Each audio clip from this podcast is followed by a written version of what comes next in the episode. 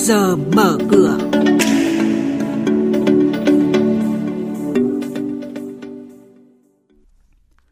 Thưa quý vị, thưa các bạn, chuyển đổi số trong lĩnh vực dịch vụ hỗ trợ các doanh nghiệp, hộ kinh doanh thích ứng dần hồi phục.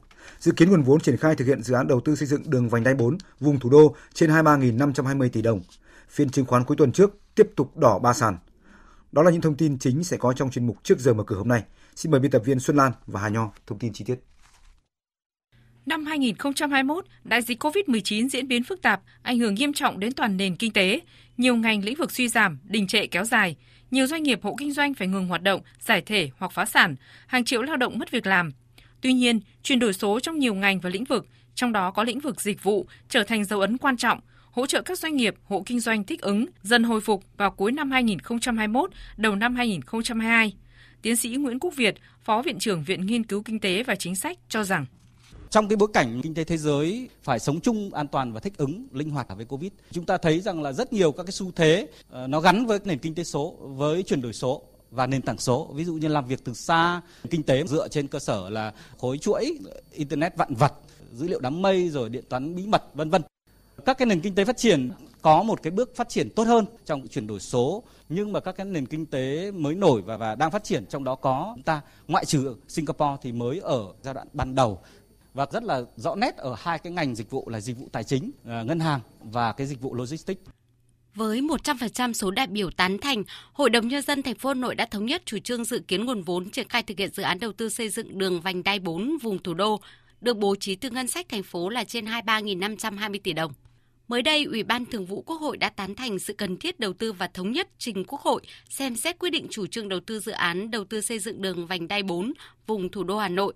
Tại kỳ họp thứ 3, Chủ tịch Ủy ban nhân dân thành phố Hà Nội ông Nguyễn Ngọc Tuấn nhấn mạnh Dự án đầu tư xây dựng đường vành đai 4 vùng thủ đô Hà Nội là dự án quan trọng quốc gia, góp phần mở rộng không gian phát triển cho thủ đô, kéo giãn mật độ dân cư tại khu vực nội đô, từng bước chuyển dịch cơ cấu kinh tế khu vực hai bên tuyến đường, tăng cường khả năng kết nối, tạo động lực, tác động lan tỏa liên vùng, thúc đẩy phát triển kinh tế xã hội của thành phố, của các tỉnh trong vùng thủ đô, vùng đồng bằng sông Hồng và vùng kinh tế trọng điểm Bắc Bộ.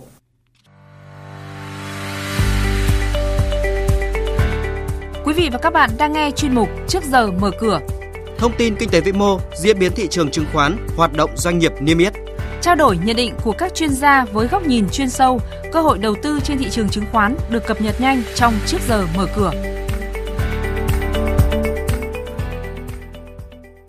Thưa quý vị và các bạn, trên thị trường chứng khoán phiên cuối tuần trước, diễn biến phân hóa phủ bóng lên thị trường với áp lực điều chỉnh đến từ nhóm bất động sản, chứng khoán, đồ uống, thép, trong khi nhóm ngân hàng, xây dựng và vật liệu, phân bón, hóa chất đang nỗ lực củng cố đà đi lên của thị trường.